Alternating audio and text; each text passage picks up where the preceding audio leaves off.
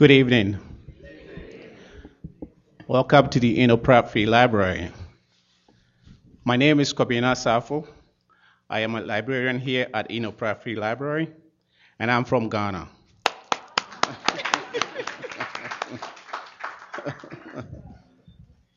the Enoch Pratt Free Library is honored to host Ms. Taiye Selasi. Our guest tonight is no stranger to the city of Baltimore. Her sister, her twin sister, Yetsa, did her master's in public health at the Johns Hopkins University. Taiye's best friend at Oxford University, where she studied international relations, is Baltimore's own Wes Moore. And her favorite TV program of all time is The Wire. Taiye Selasi is an uncommon talent. Her exquisite first novel, Ghana Must Go, has been called elemental, meditative, and mesmerizing by Sapphire. Best-selling author Elizabeth Gilbert calls her a writer with staggering gifts and extraordinary sensitivity. Publishers Weekly says Ghana Must Go is reminiscent of Jhumpa Lahiri, but with even greater warmth and vibrancy. Barnes & Nobles has selected the book as part of its Discover Great New Writers program. Introducing the powerful, elegant, and stirring new voice, Ghana Must Go is a real and beautifully rendered story of the importance of our roots and how we share, uh, how our shared history binds us. In a sweeping narrative that takes us from West Africa to New England and to London, Selasi reminds us that the pain and joy of family is both universal and unique, and that the stories we share with one another can open the door to a new future. Ladies and gentlemen, please help me welcome Taiye Selasi.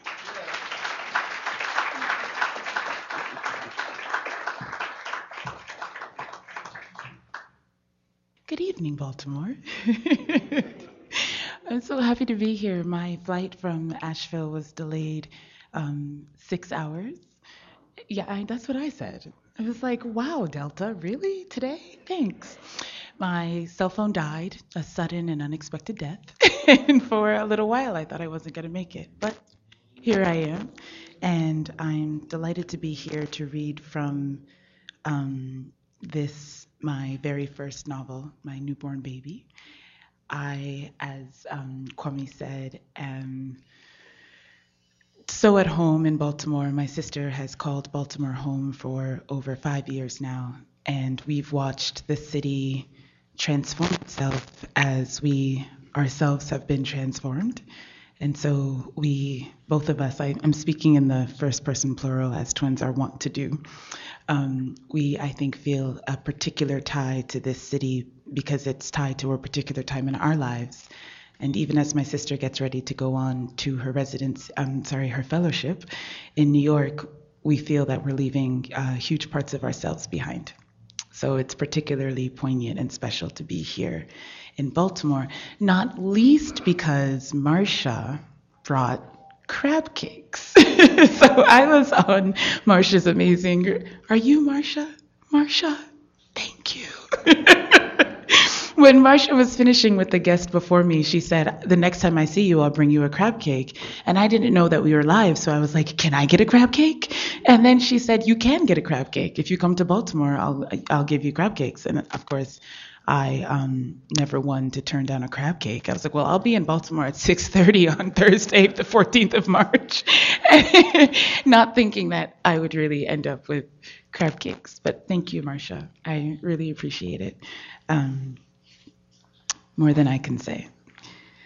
So when I was speaking with Marcia, we were talking about women and how one of the hardest things for strong women to do is to be vulnerable.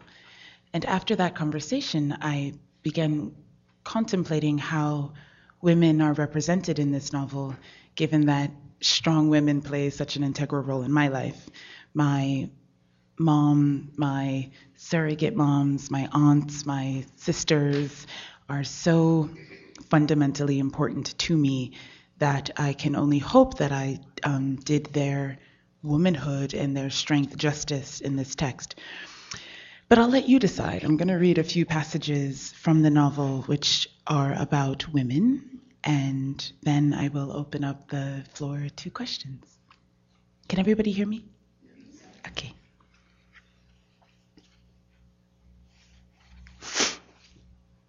So, where I'll read from first is first, I should say, has anyone here, other than my dad, read the novel? Oh, okay. Okay, okay, good.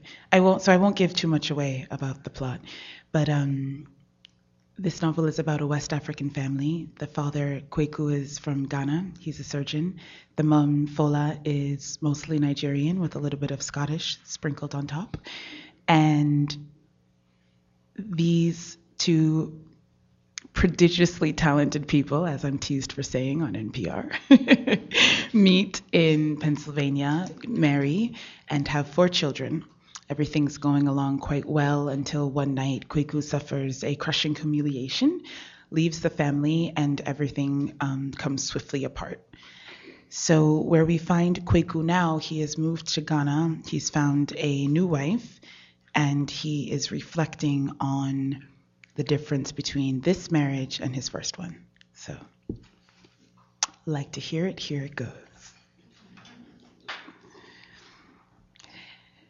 He considers.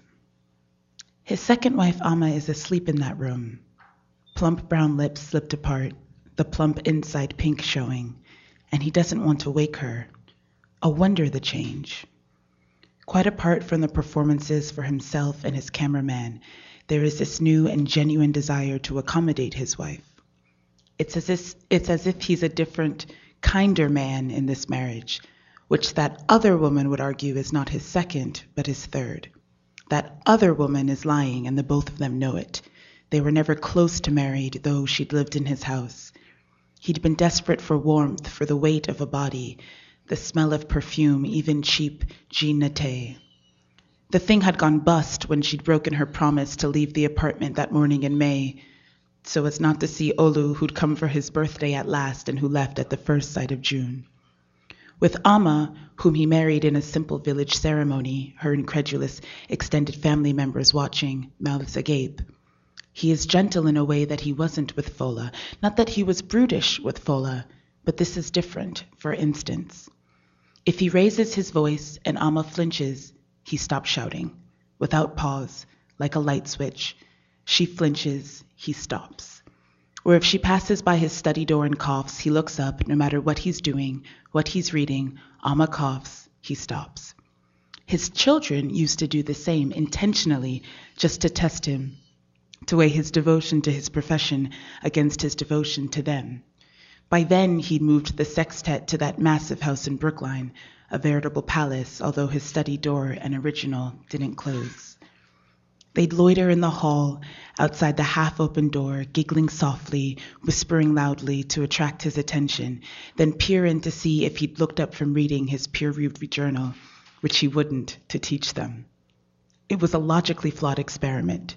He'd have told them if they'd asked. His devotion to his profession kept a roof over their heads.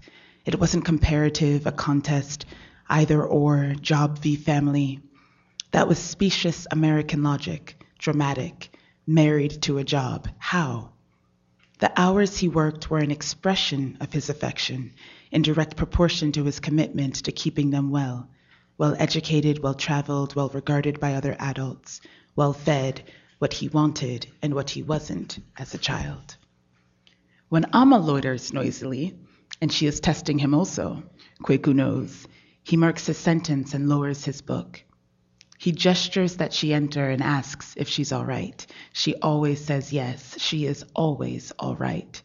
And if they're riding in the Land Cruiser and she shivers even a little, he orders Kofi, who started driving, to turn off the AC, though he can't stand the humidity, never could, even in the village. They used to mock him, call him Obroni, albeit for other reasons too. And if he's watching CNN when she comes padding into the living room in pink furry slippers, pink sponge rollers in her hair, he switches the channel instantly to the mind numbing cacophony of the Nollywood movies that he hates and she loves. And so forth. Attends church, though he can't stand the hoopla. Buys scented fall soap, though he can't stand the smell. Instructs Kofi to make the stew to her exact specifications, though he can't stand the heat, weeps to eat it that hot. He wants her to be satisfied. He wants this because she can be. She is a woman who can be satisfied.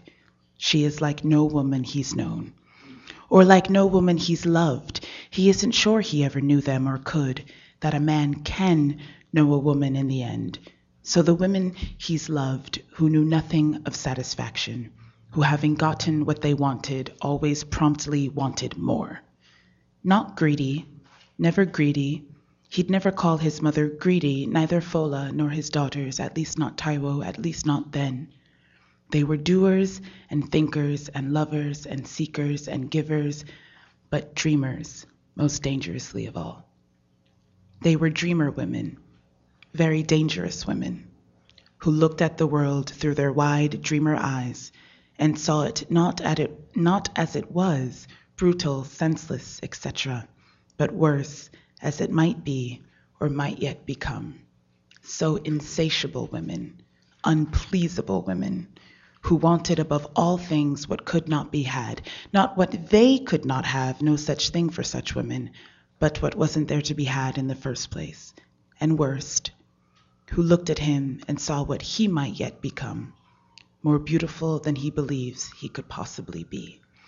Ama doesn't have that problem, or he doesn't have that problem with Ama. First of all, she isn't as smart as the others, which isn't to say that she's stupid. Far from. He knows that people talk, that people call the girl simple, and he knows it's cliche surgeon shacks up with nurse. But he also knows now that his wife is a genius, of a completely different sort than her predecessors were. She has her own form of genius, a sort of animal genius, the animal's unwavering devotion to getting what it wants, to getting what it needs, without disrupting the environment without tearing down the jungle, without causing itself harm. He wouldn't have guessed this a talent at all, but for those smarter women's gifts of self flogging, self doubt. Ama doesn't hurt herself. It doesn't occur to her to question herself, to exact from her psyche some small payment of sorrow for all worldly pleasure, though the world demands none. But she isn't a thinker, isn't incessantly thinking about what could be better, about what to do next, about what she's done wrong, about who may have wronged her, about what he is thinking or feeling but not saying, so her thoughts don't perpetually bump into his, causing all kinds of friction and firestorms, explosions, inadvertently collisions here and there around the house. Her thoughts are not dangerous substances. The thoughts of the dreamers were landmines, free radicals. With them, breakfast chat could devolve into war. Ama isn't a fighter. She comes to breakfast without weapons and to bed in the evening undressed and unarmed. She has no vested interest in changing his mind. Her natural state is contented, not curious. And so, second of all, she isn't unhappy. This was a complete revelation. To live in a house with a woman who is happy, who is consistently happy in her resting state, happy, and who is happy with him, not as an event or a reaction, not in response to one thing that he did and must keep doing if he wants her to remain happy, churning the crank, ever winding the music box, dance, monkey dance, but whom he makes happy, has made happy, and who's miraculously stayed happy, who has the capacity to stay happy with him over time? Never.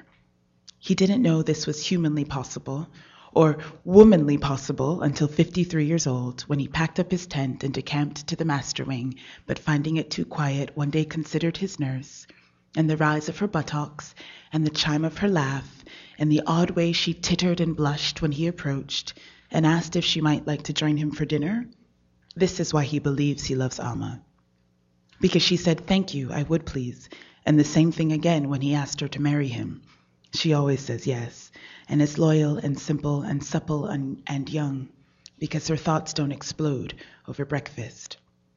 He believes he loves Ama because of the symmetry between them, between his capacity for provision and her prerequisites for joy, because he finds all symmetry elegant and this symmetry quiet, an elegant kind of quiet here and there around the house.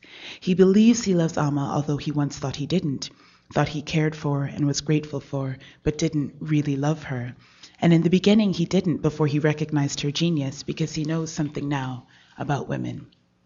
He has come to understand his basic relationship to women, the very crux of it, the need to be finally sufficient, to know he's enough once and for all, now and forever. This is why he believes he loves Ama. He is wrong.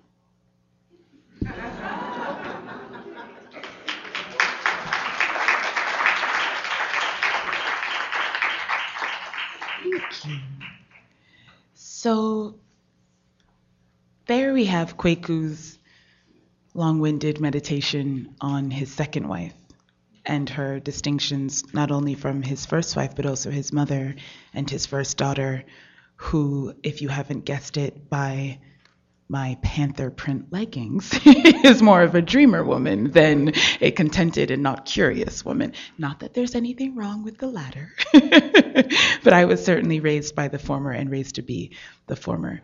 And um, I remember when I when I wrote that, I thought to myself, I wonder if some readers would interpret that as somehow sexist, as if I'm criticizing the dreamer woman for being what she is. And then I thought, well, if so, so be it, because this is the way it came out, and this is what I know dreamer women to be.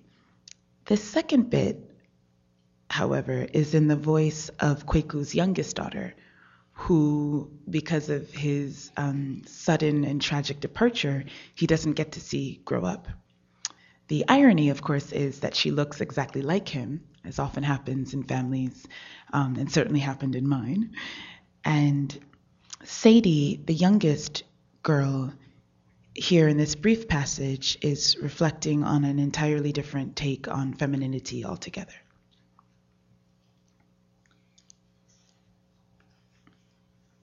Sadie's best friend is named Philae, who gets referenced um, as we start. Philae likes to call her a natural beauty, while Fola uses phrases like, you'll come into your own, in a tone reminiscent of, we'll find your hidden talent. But Sadie knows better. She isn't pretty. End of story. Her eyes are too small, and her nose is too round, and she hasn't got cheekbones like Taiwo or Philae, nor long slender limbs, nor a clean chiseled jaw, nor a dipping in waist, nor a jutting out clavicle. She's five foot four, solid, not fat per se, stocky, pale, milky tea skin, number four colored hair. Neither tall nor petite, with no edges, no angles, she looks like a doll when she wouldn't have wanted. It isn't worth trying to explain this to Philae, nor to Fola for that matter. They wouldn't understand it. They're pretty, a state of being they both take for granted, through no fault of theirs, through the joke of genetics.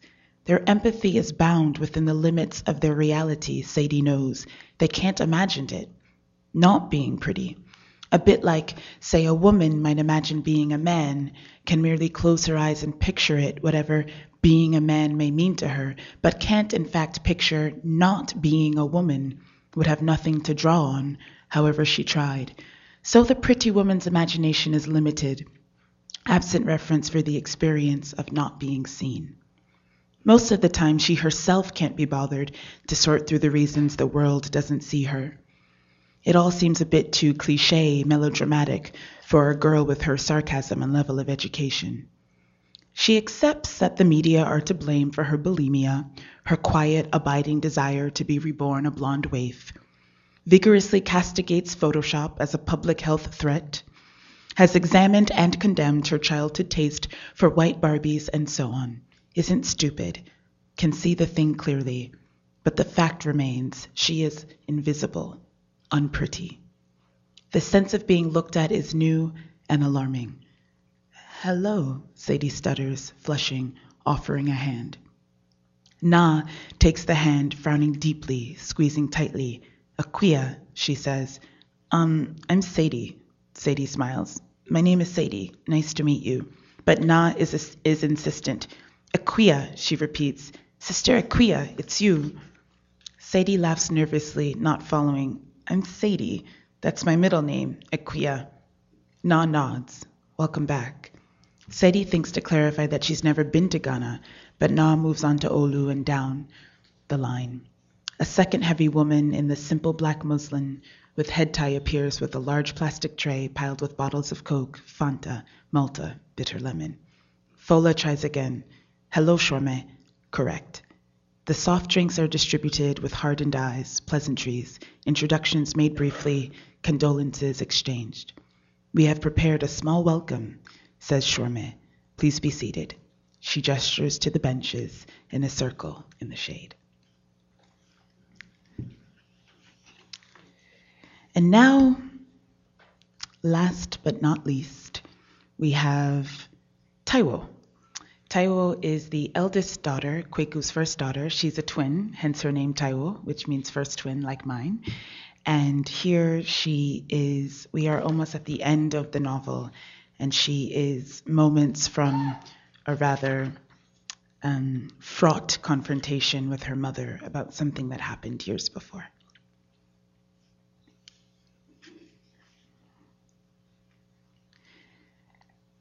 The beach is almost empty, the sun near its height. Just the four little boys playing soccer without shoes, who smile pleasantly at Taiwo as she appears between palm trees, but don't stop their passing or chit chat in Ga. She pulls off her flip flops and walks down the sand, which is hard, whitish gray, piping hot at this hour. Feels the rage start to cool with the new, damper air with the salt taste and sea breeze and sound of the waves, and keeps walking, away from the boys, from their laughter, not thinking, still heaving, now dripping with sweat. A half mile ahead stands a colonial structure, what looks to have once been some grand beachfront house, complete with terraces and pillars now abandoned to the sunshine. A few miles beyond, another village begins. Somewhere in her mind is the idea of escaping, of making her way to the end of this beach, but the building distracts, looming darkly before her, the sand turning brown in its shadow ahead. It reminds her of that house that she hated, the sullenness, the ghosts of other families, strangers, long dead Europeans, here plopped on a beach with the boats and the palm trees and few thatch roofed huts someone's built in the shade. She stops to consider it, out of place in this picture as they always felt, an African family in Brookline, as she always felt, late at night in her bedroom, the ghosts more at home there than she was, and laughs. The visual is laughable.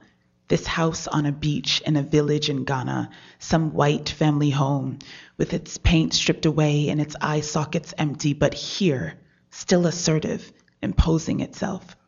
She laughs at the thought of her father in childhood, a child on this beach looking up at this house, thinking one day he'd have one as big, as assertive, thinking one day he'd conquer some land of his own. Which he did, she thinks, laughing.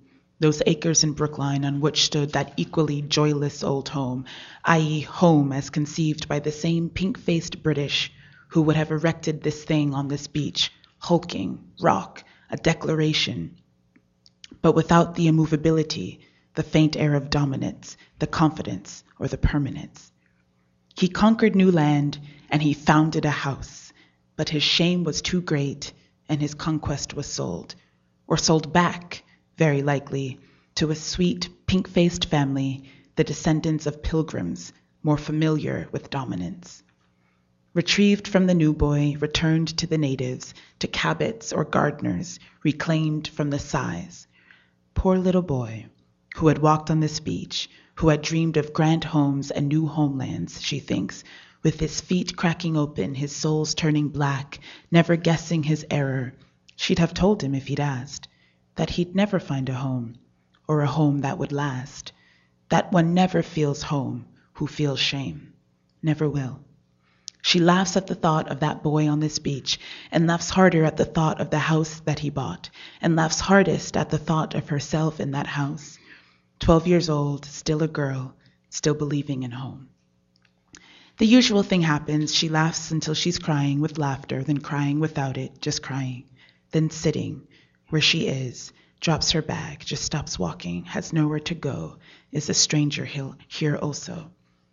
Had she any more energy, she'd likely go anyway, start running, waiting, hoping for some person, man, to follow her, but can't, is too tired in her legs and her body, something seeping out the center, some last stronghold giving in within, so sits in the sun, on the sand, sweating, crying, as one sits on beaches, but without the lover's cardigan. She fumbles in the bag for her American spirits, lights one, smokes it quickly, small, jittery motions. She clutches her knees to her chest to feel closeness, overcome by a grief she can hardly make sense of. The last time she felt this was midnight in Boston, her father slumped over on the couch in his scrubs that the world was too open, wide open, an ocean, their ship sinking slowly, weighted down by the shame. What she hadn't known then was that it would be Fola to cut off the ropes, set the lifeboats adrift, or that it could be Fola, not a father, but a mother. What she hadn't known then is that mothers betray. So then, the thought that she hasn't been thinking, stepping at last into light after years at the edge of awareness, a shadow of consciousness, peeking, then hiding when her mind turned its way. Dr. Haas has it wrong, as she's long since suspected. It isn't the father, or not him alone. It was Fola who sent them to Femi that summer, like two fatted calves, to the altar, not he. How has she missed this? The source of her anger, the rage without name, that she sent them away, that she shipped them to Lagos when she should have known better, when she must have known somehow what would happen, who he was, her own brother, her own family, for the cost of tuition. The thought in the open that mothers betray. And what happens to daughters whose mothers betray them? They don't become huggable like Sadie, Taiwo thinks.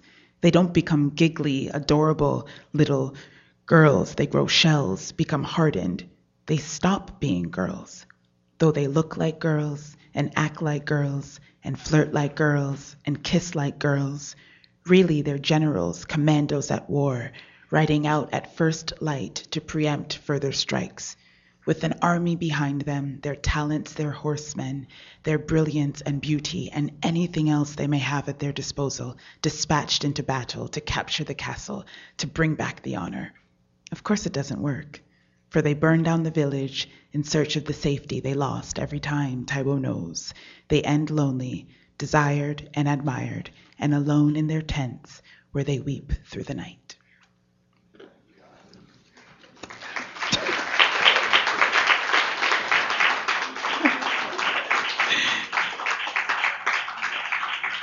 Did you just say whoosh?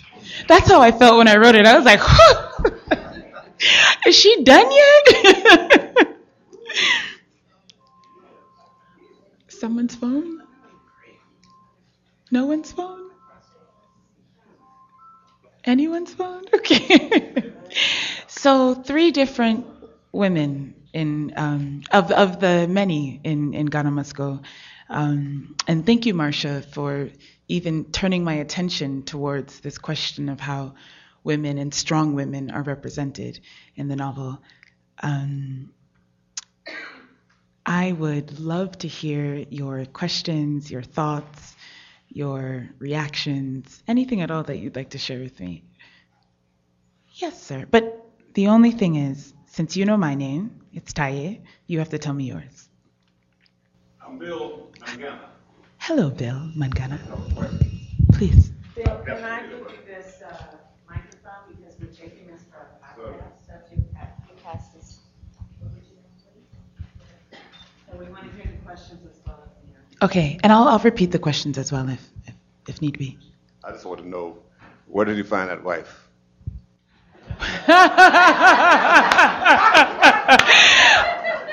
Bill, you don't find that wife on stage, Jeanette. I'll tell you that much right now. and, and, and, and genuinely speaking, if you're Bill, Bill's question was, where do you find that wife? That first wife, the one that's happy, Where did you always happy, in her resting state, happy. Right. And I want to tell you, Bill, Okay. I want to tell you this from my heart. Not in Nigeria. Some parts of Ghana, not my family's house. Not in New York. and not here. I think your characters are very, very well drawn. I have a granddaughter who's about 19. And I think about what she's going to do when she wants to find a guy that'll make her as well Prepared. prepared as I am. Thank you. Thank you. My name is Indi. And the question I'd like to ask you is where did you find all these characters? You're so young. How did you find and know all these characters of different ages? Um, Indy? Yes, Okay, is that short for something? Indira. The the honest answer is I haven't the foggiest idea. I mean, I can tell you where I found all these characters in a shower in Sweden. hmm I was, as you as you may have heard, I was at a yoga retreat in the Swedish countryside.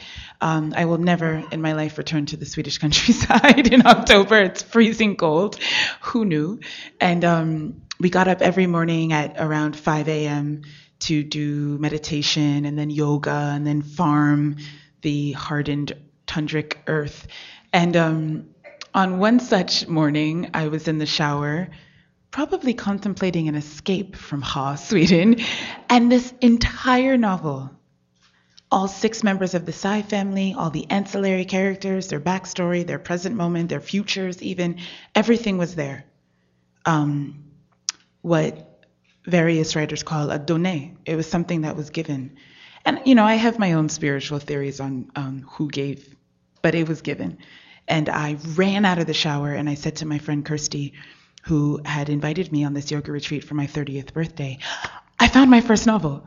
And she said, Where? And I said, In the bathroom. And she said, What are you talking about? Like, all of them, all of them. But of course, meditation retreats forbid um, electronics, as well they should, because as I now know with my dead phone, it's very calming not to have any phones or laptops. So we had to leave the retreat in Sweden first world problems to be sure, and take the train to Copenhagen so that I could write on something other than a little scrap piece of paper with a stubbed out pencil.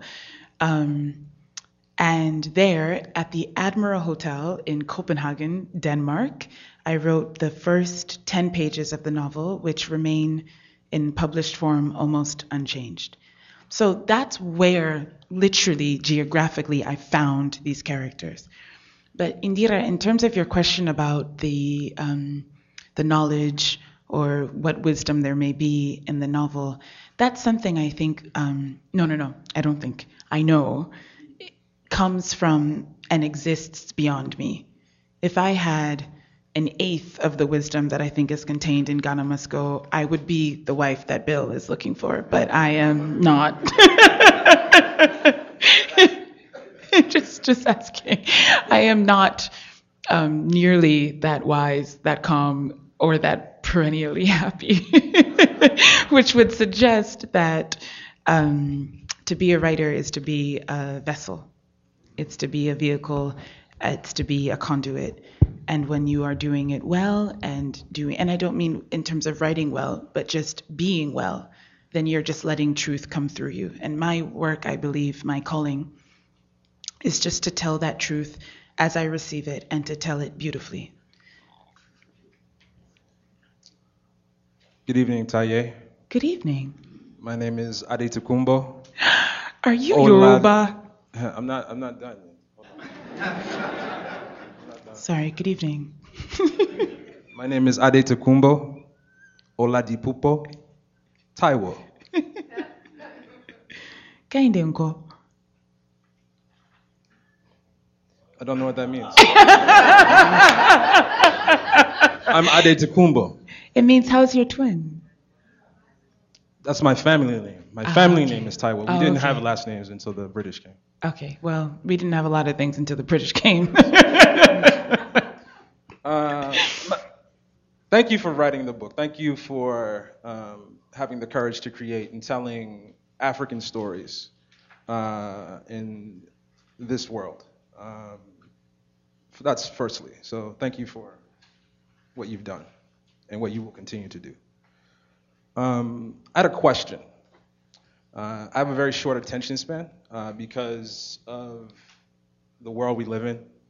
Um, I typically buy books like this and don't read them, um, just because there are other forms of media that distract me. Um, but I'm drawn to this for a couple of reasons. Um, and I want I want to I, I want to read this book. And when I, I open up the jacket, it says Kweku Sai is dead, a renowned surgeon and failed husband.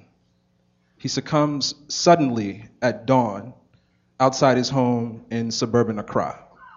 Now, I'm a man, I noticed. and I like these driven dreamer women that you talk about. Um, I understand them, but I, I, I'm, I'm, concerned about this description of this man, Kweku, um, because he said he's described as a renowned surgeon and a failed husband. Now his wife is Folashade. Now the question that I have is that he's a renowned surgeon based off of whose terms? And he's a failed husband according to whose terms? Because Kweku is a Ghanaian. Is he Ashanti or what, what is he? If you read to the end of the novel, you'll know. He, he, he, he- he's Ghanaian. He's Ghanaian. He's and. Ghanaians are matrilineal. The men tend to be different. Folashade is Yoruba. Yorubas are patrilineal. There's a, a, I, I- I'm, I'm concerned or curious about the level of, uh, I guess, cross-cultural conflict. Is, is, is, Okay, I does Kweku feel that he's a, a, a failed husband? I should tell you um, what what he's reading from is the what's called the flap copy on the inside of the jacket, which I should tell you is not written by the author ever. I know ever. it's marketing, but I'm just. Well, well, no, I, but I'm willing to. Let's go with it. Um, so this is just here. This is what the publisher writes, and um, it's uh, you know, meant to. It's like a, a teaser for a movie. Yeah, it's just a meant teaser. to draw you It- in. it sucked me in, but, but- but but wait, but wait, but wait. I think I understand what you're saying. I think you're asking, can would we call Kweku? They called him a failed husband, but let me say, I would call him a failed husband too. Why? And, and I'm happy you asked. Because if you want to know if I think he's a failure on his on, on his own cultural terms, I think it is a I think it is a mistake to assume that West Africans have a lower standard for their fathers and their husbands than anyone else. And so I think that Penguin Press is calling him a failed husband because he walked out on his kids and didn't call them for 10 weeks and bankrupted the family and then came back asking where they went with nary an explanation, I would call him a failure for those reasons too. And so I think that this notion that an Ewe father, a Fanti father, a Yoruba father would not consider himself a failure having abandoned his children is errant. I don't I'm not suggesting that's what you're saying, but that's how I feel. failed father is a failed father. I mean, I mean, that, and that's universal. Um, but I was It's certainly universal from the perspective of a child, and I think it's certainly universal from the perspective of a wife. I was just curious if there was any kind of expectation of, you know, Commitment? No, just from just different cultures. Having having been romantically involved with women who are Ashanti and women who are Yoruba, they're very different. I mean, they may they both they may be both driven, but Yoruba women because they're the, the fam Nigerians and Ghanaians are different. I mean, there's there's tension between Nigerians and Ghanaians. You know. Let's follow up after the talk. I'd, I'd love to talk to you further about that. Hi, my name is Roslyn, Hi, Ross. and um, it's been truly wonderful listening to you. And I have to tell you, I can't wait to read the book, but I would much rather listen to you read that entire book. Thank you. From, um, and bringing you greetings from my dear friend, Cheryl Gregory Fight. Aww. Do you know that her mother is here in the first row? Hi, Auntie Nikita.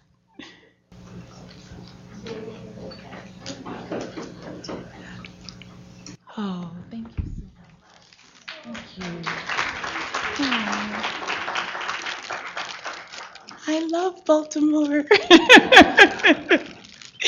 Other questions or comments? Yes, please.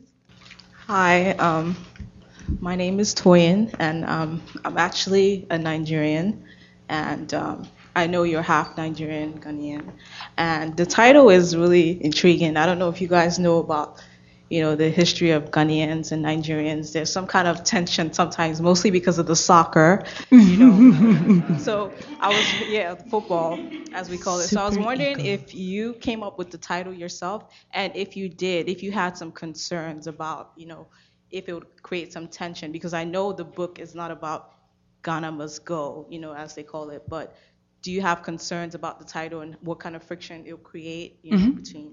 I should explain what Toyin is referencing is the fact that in 1983, the Nigerian government, um, you know, known for being level-headed and reasonable in all in all cases, summarily dismissed over two million immigrants from from the country, most of whom were Ghanaian. And as um, you'll notice that I say we Nigerians and we Ghanaians. so as we Ghanaians were packing up and fleeing, this is um, January, February 1983. Um, the those expelled had to put their belongings in these bags made out of a, a plaid plastic imported in the grand tradition of globalization from China, now um, used by Louis Vuitton and Celine for their bags. Footnote. Anyway, so the Ghanaians leave with their things in these plastic bags, and as they go, the Nigerians, known for being level headed, calm people, taunt Ghana go home or Ghana must go. And so the bags that the Ghanaians were carrying became known as Ghana must go bags. But the it's interesting. So Toyin's question makes sense. Do I worry that I'm sort of stirring, you know, um, international tensions? And um, to be honest, um, having a Ghanaian father and a Nigerian mother, I'm so used to those tensions being stirred that I don't, I don't think it. But there, are, there are things that worry me about this novel. That is not foremost amongst them. But um, more to the point, I think that the way in which Ghanaians, upon return to their own country, which was um, recovering from a very violent coup, the way in which Ghanaians, and, and this happens oft, I find, in human history, take this term, which was applied to them in a derogatory manner, and make it their own and say, okay, these are Ghana must go bags, and we're going to continue calling them Ghana must go bags in our own country, and in many ways neuter the term of its negative power. This is something that human beings do that I find phenomenal and formidable. And if I may say, I think that we brown human beings are particularly adept at doing this. So, so taking something that was meant to oppress and saying, all right, we'll take that, but it's going to be ours. And now, of course, in Ghana, which is um, enjoying, we just last week celebrated our independence, the first African nation state to enjoy independence. Now, of course, we, we say Nigeria must go because there are a lot of Nigerians coming to Accra to enjoy the benefits of um, governance without violence. Um, again, a different topic, perhaps for a different talk. But Toyin, no, I'm I'm not so worried about bringing these fissures and tensions and complexities and, and what you reference these distinctions to light. Not at all. They can only continue to to um, trouble us if we let them. Please. Oh, sorry. I'll let. Good evening. Good evening. My name is Jerome Banks Bay. Nice to meet you, Jerome. You just mentioned that those were, that was one of the least of the things that worried you about the novel. Yeah. I was just curious to know what are some of the things that worry you about the novel. Fair enough, Jerome. Thank you for asking. I um, these these characters came to me, as I said, in in a, as a gift, and I knew, and I still know that their stories are their own, but their lives, their jobs, where they work, where they go to school, these details bear striking resemblance to the lives of my family members. So, my father is um, from Ghana and he's a surgeon My mother is Nigerian um, and she is a pediatrician, but she also raises tropical flowers. My twin sister, as mentioned, went to Hopkins and um, Harvard Med, as does the eldest son, Olu. Um, the youngest, Sadie, goes to Yale, as did my sister and I. And um, other than that, no similarities. so, my greatest concern, Jerome, was that my family members would see these surface similarities and they're that i you know i chose these schools because i know the names of the streets that surround them and the buildings and i chose these professions because i who have never performed a surgery in my life and god willing will never have to know some of the details of the surgeries that i've heard my sister describe so I chose these details, or they chose themselves, I think, for very practical reasons. But my greatest fear was that my family would read this book and think that I was talking about them. And I, you know, I tease them as anyone in my family knows, I don't have any problem talking. You know, I'm gonna, I, I'll tell my family what I think. I joked with them. A novel is a lot of trouble to go through just to tell your dad you're mad. so, you know, I know in my heart and soul that this is not a letter to my family, but I feared that they may, that they may have thought it was. And indeed, my mother took a very long time to finish it. And when she did, she said, I was afraid that I would be sort of reading about myself. But indeed, I was not as soon as I gave these characters a chance and, and got to know them, and it happened quickly, she said, I realized that they are they are almost human beings unto themselves. And I say that Ghana Must Go is not my story. I have a very interesting story, which is probably better suited to soap opera than literary fiction. but this this is not it. This story belongs to the Sais. I wanted to ask a question. Of course, Judy. Uh, I'm Judy. Um, you know, it's been reported in the press that um, you received a contract based on the first 100 pages of the book or 100 pages of writing, and I was just curious as to were these the first 100 pages of the book or yes. they were? The first the first 100 pages of the book um, compromise part one. The novel is in three parts. Part one is gone part two is going and part three is go. And i submitted part one gone to my agent, and he um, mercifully decided to represent me and magically sold it to my, my editor, Ann Godoff, in, in the deal that you read about.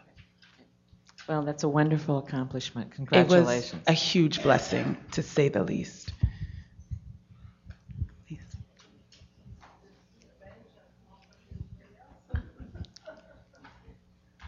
Hi, my name is Michelle. I have a couple questions. I read that you like photography, and your reading was very pictorial, very descriptive, and I was wondering whether or not in your shower you were pic- picturing all these or visualizing this in, in a pictorial or photo- photographic fashion. And, uh, and this is what you describe because it's very, very descriptive.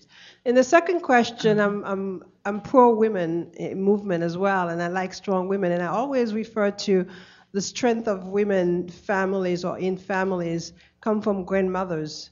Mm-hmm. Are you mm-hmm. referring to grandparents or grandmothers in your book? Uh, two excellent questions. So the first one is easy to answer. I, if I weren't a writer, I would only be a photographer. I, um, I find the world to be an exquisitely beautiful place every day.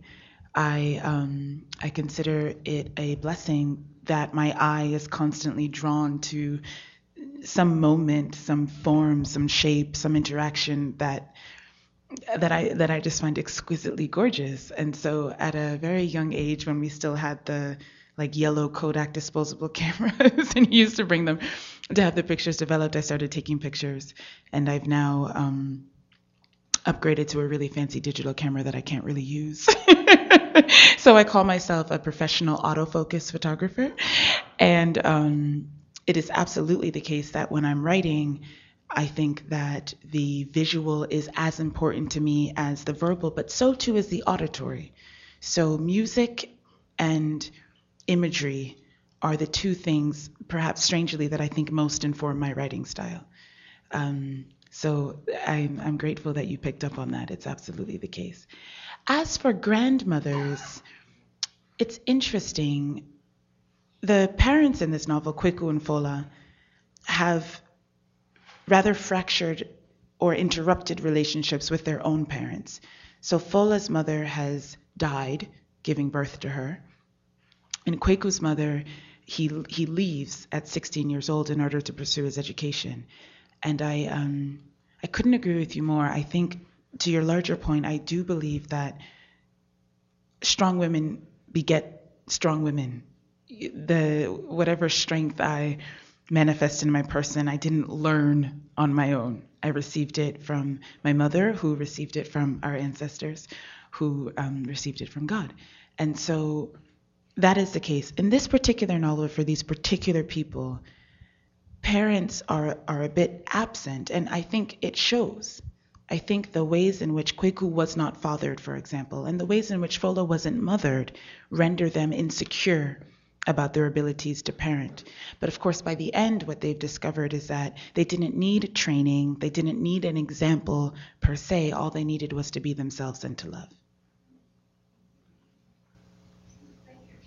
Sure. Yeah, all the way in the in the back.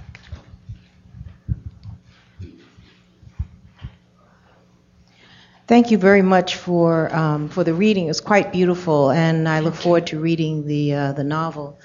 Um, you and Chimamanda Adichie Mhm. seem to be setting a new um, a new bar or a new direction in terms of um, women of African descent, particularly West African women who are writing.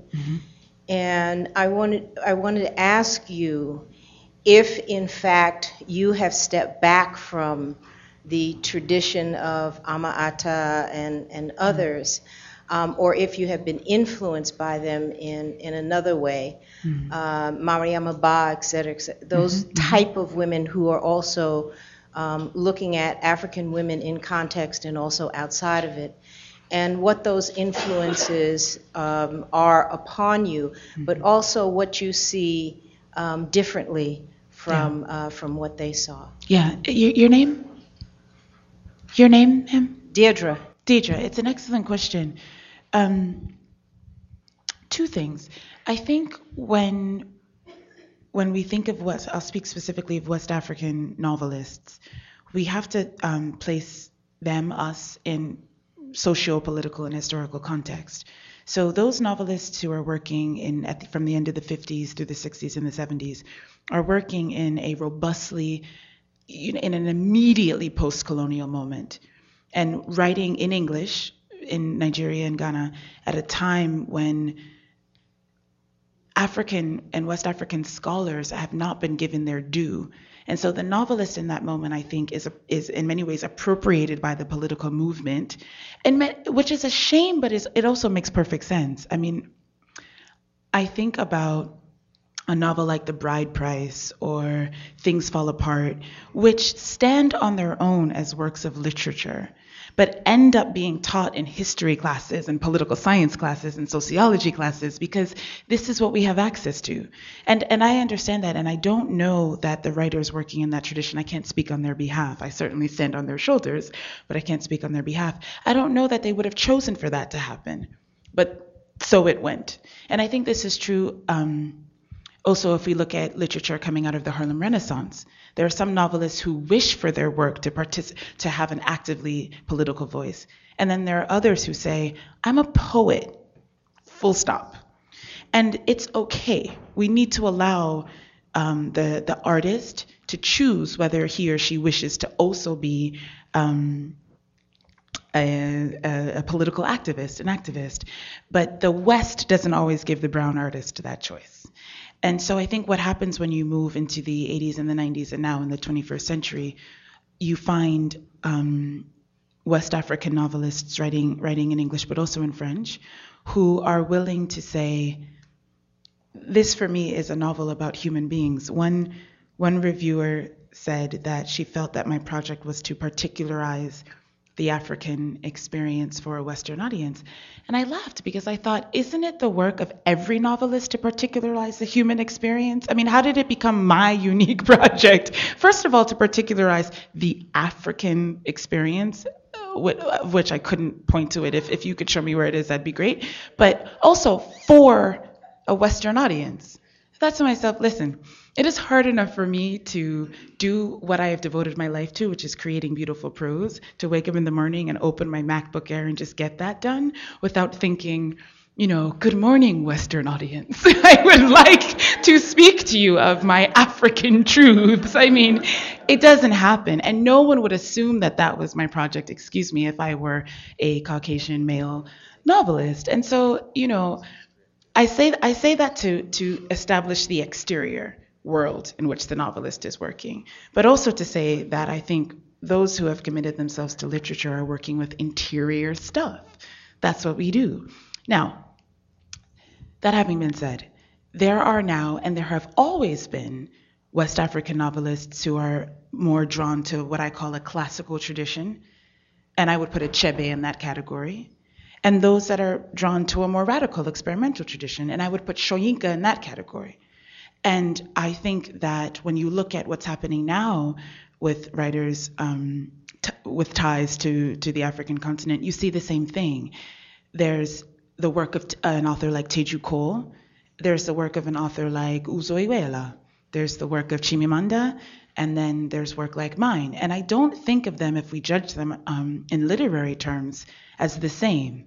And that brings me, I think, to a final and fundamental point, which I've, I've, um, I never tire of making, which is that this notion of African literature, indeed any kind of continental literature, is specious. It's empty. We don't speak of Asian music or American music. It wouldn't mean anything to say that. I was listening to this American music the other day, and I mean, you would, it would, you would, it would behoove you to ask for further information. And I say, music has, I think, run ahead of literature in this regard because we speak about the sound.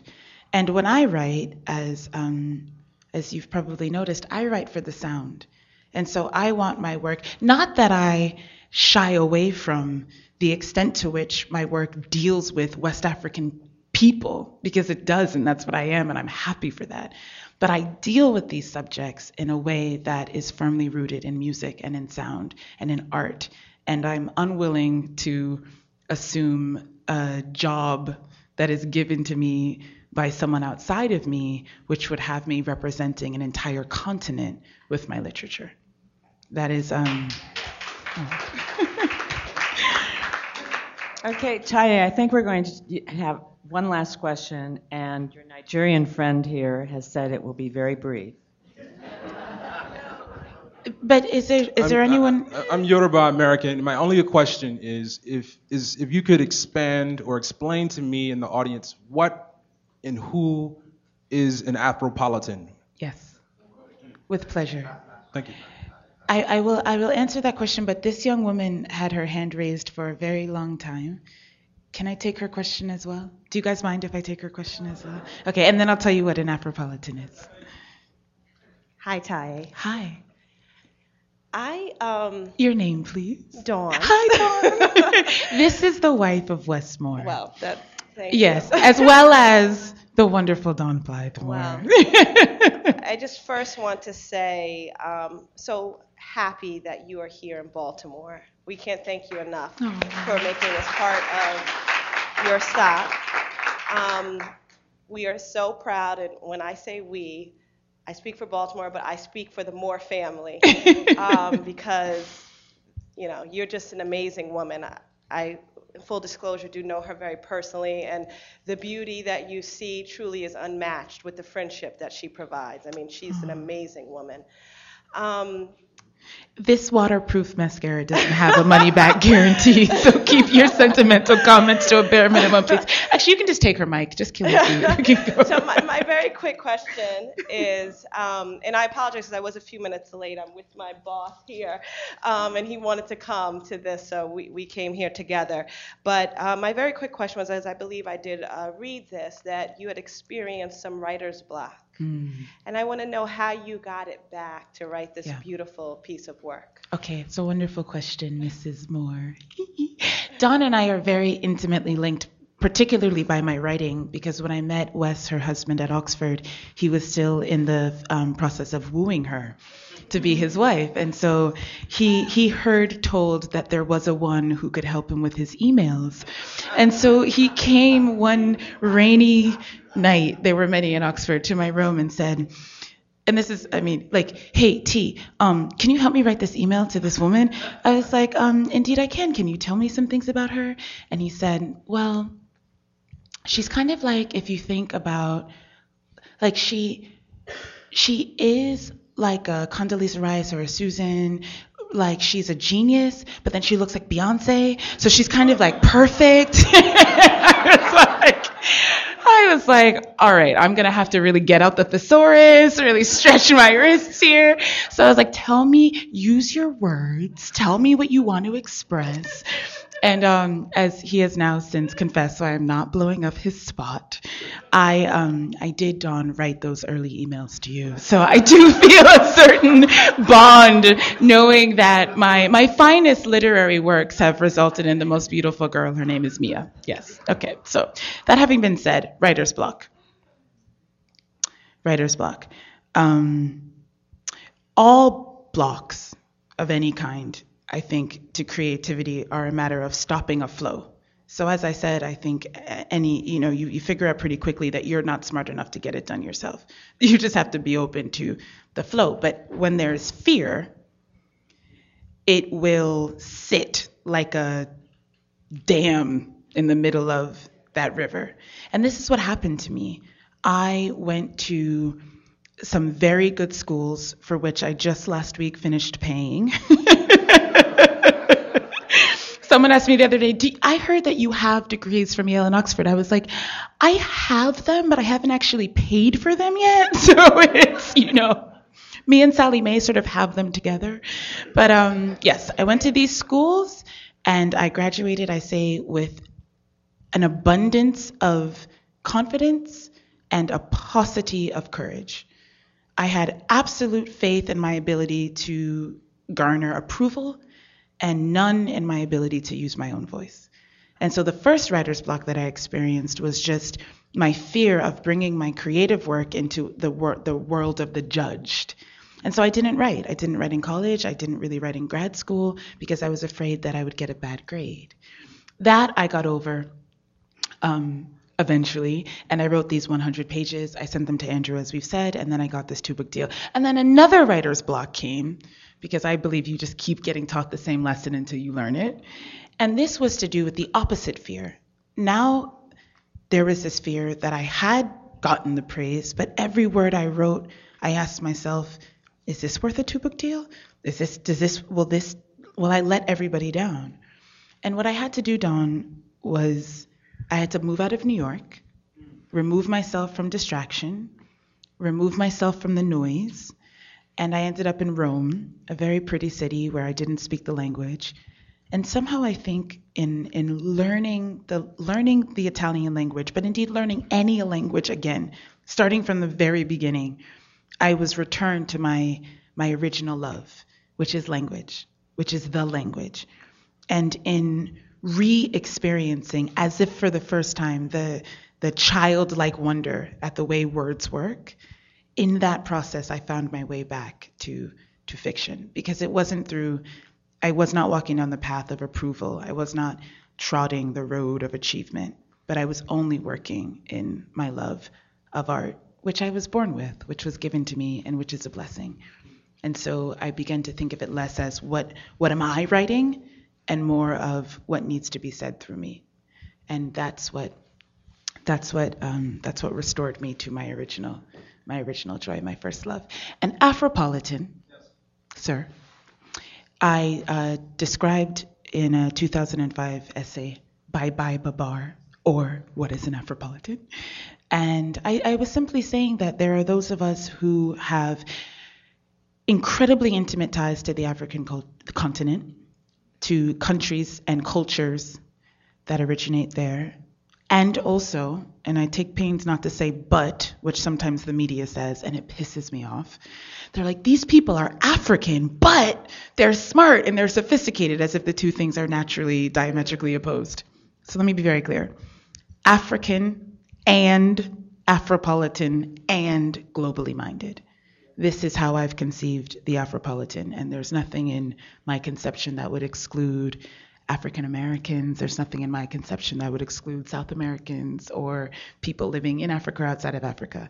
And um, I'm happy what has happened, what has become of that article, because it has broadened what has been a very narrow and monochromatic conversation about the continent to include those of us who proudly identify as African and global and culturally in tune. And so that's what I meant by Afropolitan. The word, of course, has been taken as as they should be. That's why you write them, and it's been applied to all sorts of things. But I would call a good number of you here today, including that redhead right there, my best friend, Afropolitans for sure. Thank you.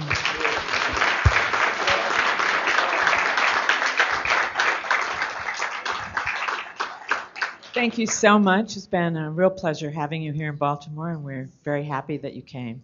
Um, the Ivy Bookshop is outside in the hallway. They have lots of books for sale, and Ty is going to be at the end of the hall um, by the Humanities Department, and you'll have a chance to chat with her and get your book signed and ask her more questions. Thank you so much.